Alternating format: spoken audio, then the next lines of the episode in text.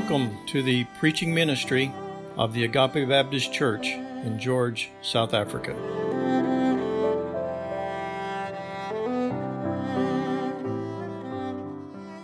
We're in Ephesians chapter 4 this morning, and I'd like to read from verse 11 just for our context. It's Ephesians chapter 4, beginning in verse 11.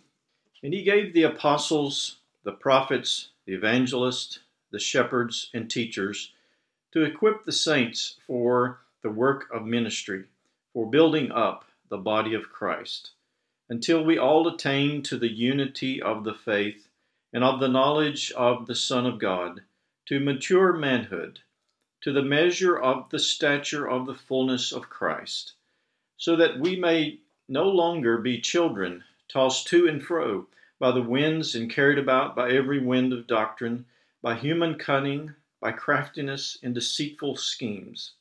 Rather, speaking the truth in love, we are to grow up in every way into Him who is the head, into Christ, from whom the whole body, joined and held together by every joint with which it is equipped, when every part is working properly, makes the body grow so that it builds itself up in love. Let's pray together. Father, as we open your word this morning, I pray that you would uh, just help us, enable us, Lord, to understand your word, but more than that, to apply it to our own life, our own needs, our own situation. We thank you, Lord, that uh, we're able to uh, look into your word and to have uh, your strength and your enablement to live for you. I pray that we'd be encouraged today as we look together in Jesus' name. Amen. Well, this morning, the title is Growing Up Together. We're continuing from uh, the last time, the second part of this theme of growing up together into Christ. And if you've been with us in this series, you'll remember that the first half of chapter 4 is about the unity of the body. And it's a unity that we have inherently because we are in Christ. Those of us who know Him personally as our Savior, we've been born again, we are in Him, joined to Him because He is the head of the body, the church. And because we're joined to Him, we are joined to each other. As we saw last time in verse 12 and 13, we each have a part in the spiritual building up process of the body. The gifted leaders were given, verse 12, to equip the saints for the work of ministry, for building up the body of Christ. You see, the Lord is not only building us up, He is using us in the process of building others up in the faith. He says the same thing to the church at Thessalonica. In 1 Thessalonians chapter 5 and verse 11, he says there also, therefore encourage one another and build one another up, just as you have been doing. And the last time we were in this uh, passage, I asked the question Are you part of the building up process of the church? Are you pursuing and praying for the spiritual growth of the body of Christ? Verse 13 describes for us what this spiritual maturity looks like. It gives us a picture of the, the end result of God's work in us. As I thought about this truth, I thought about uh, our grandchildren and, those that have recently been born in the church, young babies and children. And uh, it makes me think about uh, what they're going to look like when they get older, when the babies newborn, it's difficult to tell what uh, they're going to look like. They're, they're, they're changing so much in just a short amount of time.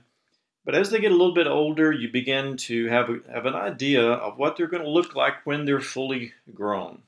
And that's what uh, this verse does for us. It shows us the, the fully grown up believer in Christ when we are with Him in a perfection that He has planned for us ultimately.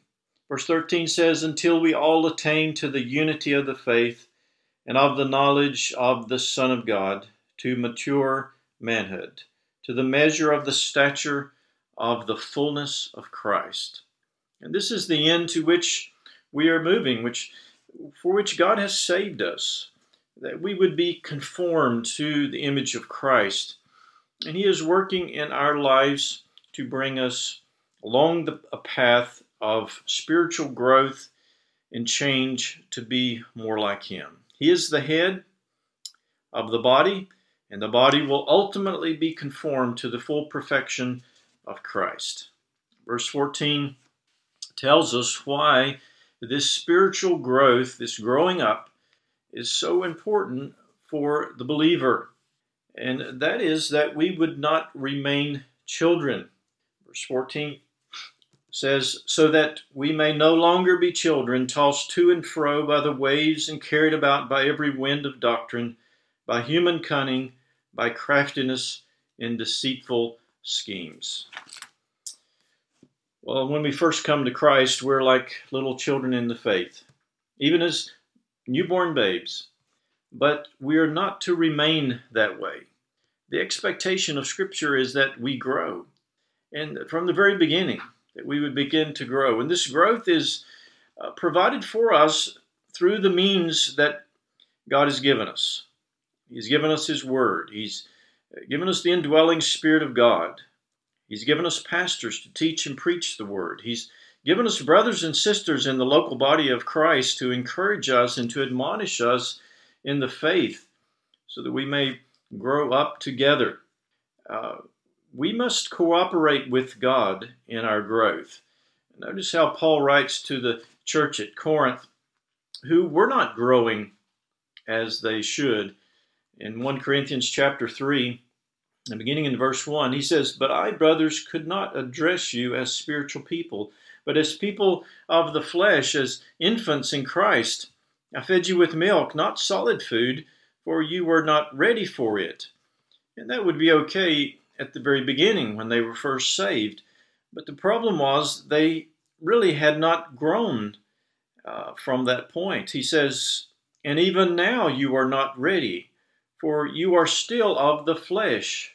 For while there is jealousy and strife among you, are you not of the flesh and behaving only in a human way? You see, spiritual growth does not happen just because you've been a believer for many years. It's not automatic. We must walk according to the Spirit, in obedience to the Word, in cooperation with what God wants to accomplish in our lives.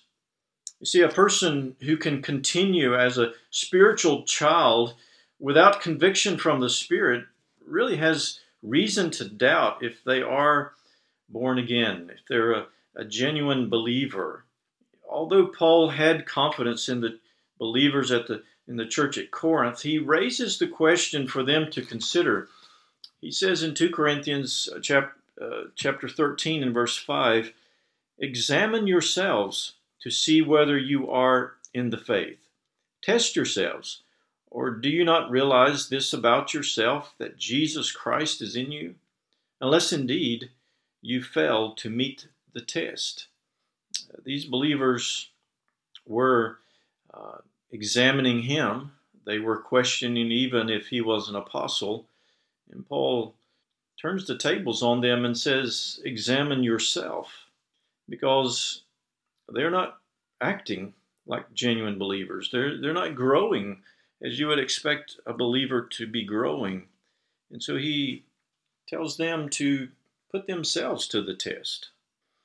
Peter will speak of this growth process in this way in 1 Peter chapter 2 beginning in verse 1 he says so put away all malice and all deceit and hypocrisy and envy and all slander. Like newborn infants, long for the pure spiritual milk, that by it you may grow up into salvation, if indeed you have tasted that the Lord is good. Well, Paul, uh, Peter is not uh, saying that they were to grow up to be saved, but he says growing up into salvation. In other words, uh, the salvation that they already have. He, he admonishes them to long for or crave uh, the pure spiritual milk, which is a reference to God's Word. In contrast to what he said in verse 1 about the deceit and hypocrisy and envy, the deceit is dolos, and he admonishes them to crave the, the adolos, the pure spiritual milk that they may grow thereby. And this is the concern that Paul is talking about that we not remain as spiritual infants because the enemy Satan wants to deceive and, and lead us astray. Notice the picture that Paul paints for us. Back in Ephesians chapter 4, verse 14, he says that tossed to and fro by the waves and carried about by every wind of doctrine, by human cunning, by craftiness and deceitful schemes. He uses the, the analogy of the, of, of the waves and being tossed to and fro. I can remember one time being out on a lake in a, in a small boat and, a, sor- a storm came up suddenly. And there was lightning and the, and the rain was pouring down and, and the water that had been very calm was now being driven by the wind, and, and it was a, quite a scary situation.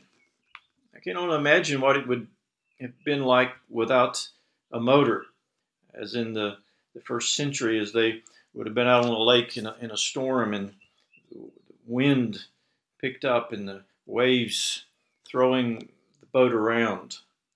What we see here is a, this image that he gives us is one of being unstable and without an anchor in the true Word of God. Such a person is easily led astray. They are led astray by the newest fad or the, or the newest conspiracy theory. Uh, they're easily deceived by the evil one. And for many in our day, uh, social media has more impact upon their life than the Word of God. Many are in danger because of the deceitfulness of Satan and his false teachers. Verse 14 says, carried about by every wind of doctrine, by human cunning. This word cunning speaks of trickery. It was a word that was used for uh, dice and dice playing. Uh, one author writes of this word, the word cubia, the term for dice became synonymous with trickery of any sort. The dice were often loaded or otherwise manipulated by professional gamblers to their own advantage, which is a perfect picture of men coming into a congregation and manipulating the Word of God to make it say what they want it to say. He also uses the word craftiness, a word that is used to describe the working of Satan in the Garden of Eden with, uh, with Eve. Paul, again, writing in 2 Corinthians chapter 11, verse 3 and 4, he says, But I'm afraid that as the serpent deceived Eve by his cunning, and there the word that's translated craftiness in our text is here, here given as cunning. He's, uh, he, he talks about deceiving Eve by his cunning. He says, Your thoughts will be led astray from a sincere and pure devotion to Christ. For if someone comes and proclaims another Jesus than the one we proclaimed, or if you receive a different spirit from the one you received, or if you accept a different gospel from the one you accepted, you put up with it readily enough. So Paul was concerned about these believers and how easily uh, they would be led astray. See, Satan will use every means available to deceive us and lead us astray from the path of spiritual growth and maturity in Christ. Again, in verse 14, he says, by craftiness in deceitful schemes. Later in chapter 3, he will admonish us to put on the whole armor of God, to be able to stand against the schemes of the devil. The schemes are his plans, the, the method dia, and it's it's very similar to our word, the methods.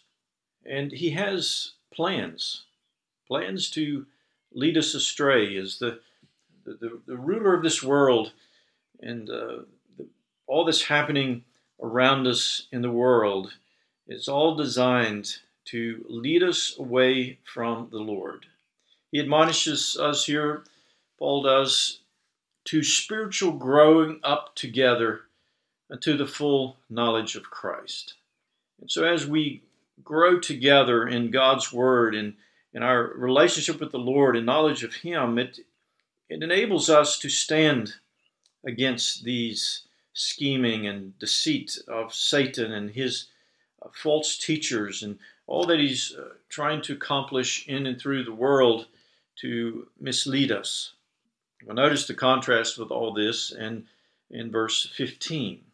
And it brings us to the second point, and that is to live the truth in love. Growing up together in Christ means that we're uh, speaking the truth in love or living the truth in love. Verse 15 says, Rather, speaking the truth in love, we are to grow up in every way into Him who is the head, into Christ.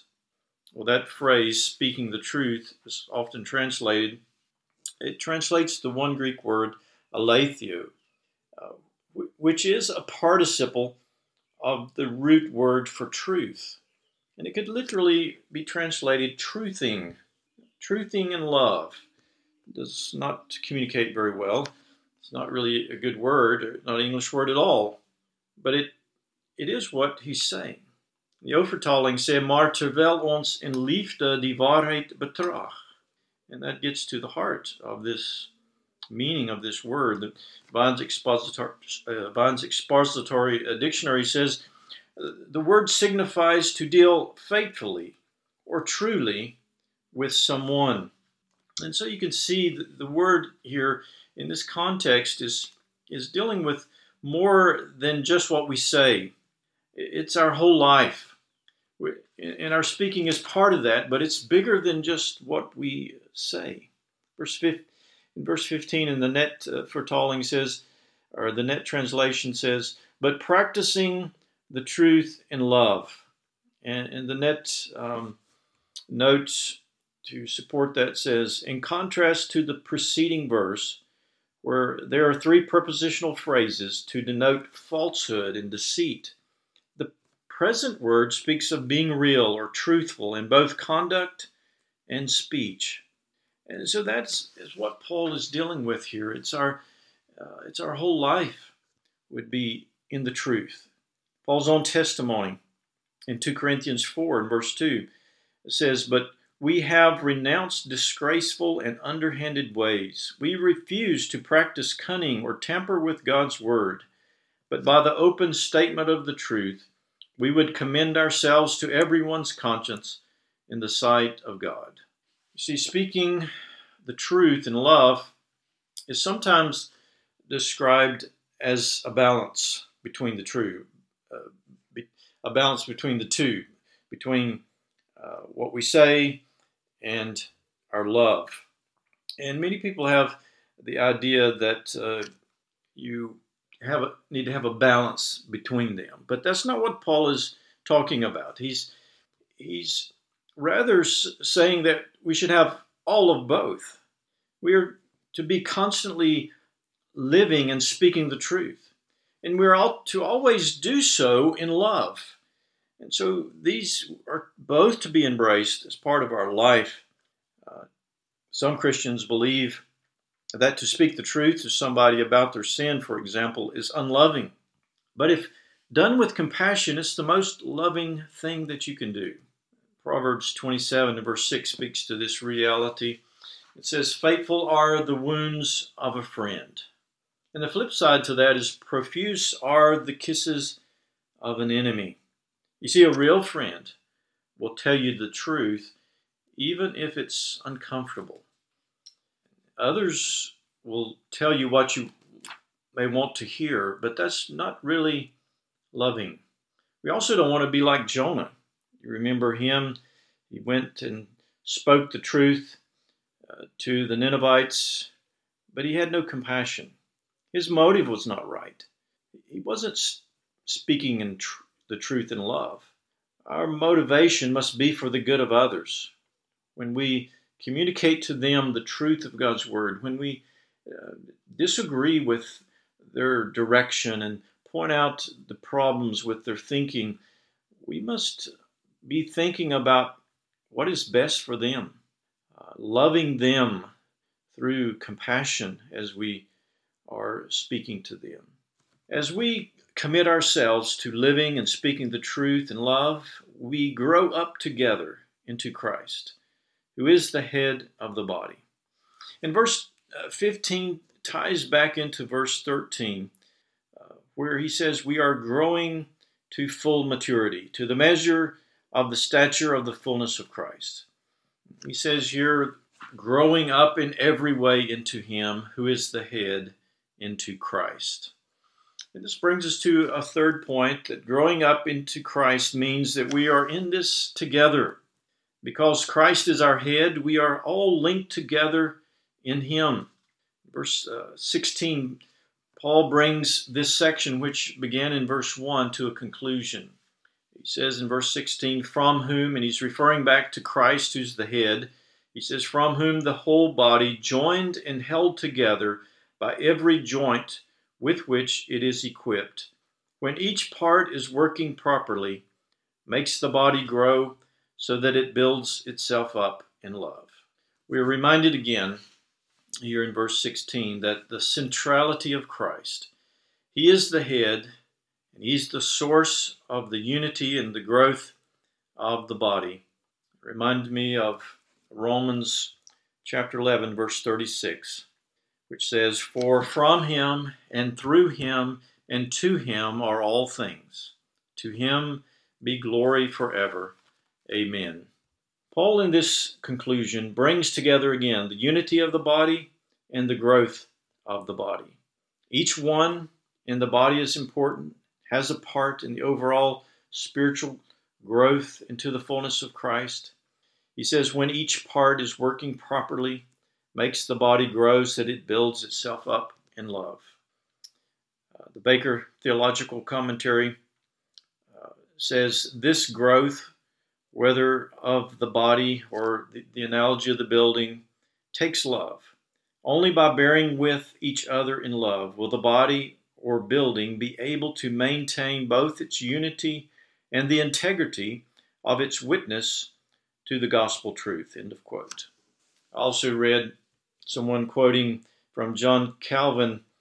He says, If we want to be considered members of Christ, let no man be anything for himself, but let each of us all be whatever we are for the benefit of each other. That's a good quote to remember. If we want to be considered members of Christ, in other words, the members of the body of Christ, let no man be anything for himself, but let us all be whatever we are for the benefit of each other.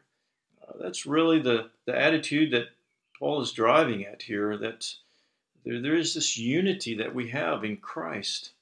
And uh, he, the Lord wants us to be growing together and be concerned about each other and the spiritual growth of each other. In conclusion, Tom Constable in his notes writes The church then is a diverse body composed of many different people who must give attention to preserving their unity. Paul's emphasis was on body growth more than on individual growth in this passage. Each believer contributes to the body growth as he or she exercises his or her particular gifts or abilities in the service of Christ. See, God has planned that the spiritual growth of the body happen in community, where we grow up together with the self sacrificial love of Christ as our example and pattern. God wants to empower us, uh, enable us, and work through each of us for this purpose. Well, I want to uh, close with this illustration uh, about a typewriter. It's entitled A Broken Key. And for those uh, listening to the delayed broadcast, um, it won't be quite the same without seeing it because uh, the E is the broken key and it's, it's been replaced with the letter X. And it says, Even though my typewriter is an old model, it works quite well except for one of the keys. I have many times wished that it worked perfectly. It is true that there are 41 keys that function well enough, but just one key is not working makes the difference. Sometimes it seems to me that our church is something like my typewriter. Not all the key people are working properly. As one of them, you may say to yourself, Well, I am only one person. I don't make or break the church. But it does make a big difference because the church, to be effective, needs the active participation of every person. So the next time you don't seem to be needed very much, remember my typewriter and don't be like a broken key. Well, I trust that you've been challenged this morning from God's Word as we are reminded again of God's purpose of our growth, our unified growth together with Him. Let's pray together. Father, we rejoice in your salvation, rejoice in your grace that you've given us. Lord, we thank you for the church. We thank you, Lord, for what you're doing in building your church. And though we don't fully understand, Lord, we know that you have chosen to use us in that building, that growth process. And so, Father, I pray that we might commit ourselves to working together uh, with you in this process and working with each other so that uh, we all together might be growing up into Christ, fulfilling the plan that you have for us until we are together with you. May we keep that thought before us this week. We pray in Jesus' name. Amen. What is our hope in life and death? Christ alone, Christ alone. What is our holy confidence? That our souls to Him belong, who holds our days within His hand. What comes apart from His command? and what will keep us to the end? The love of Christ in which we stand. Oh, sing Alleluia,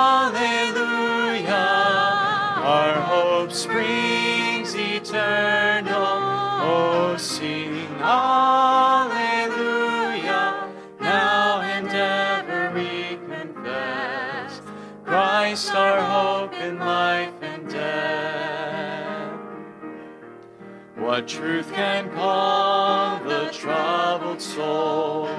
God is good, God is good. Where is His grace and goodness known? In our great Redeemer's blood, who holds our faith when fears arise, who stands above the stormy trials, who sends the bring us nigh unto the shore, the rock of Christ. Oh, sing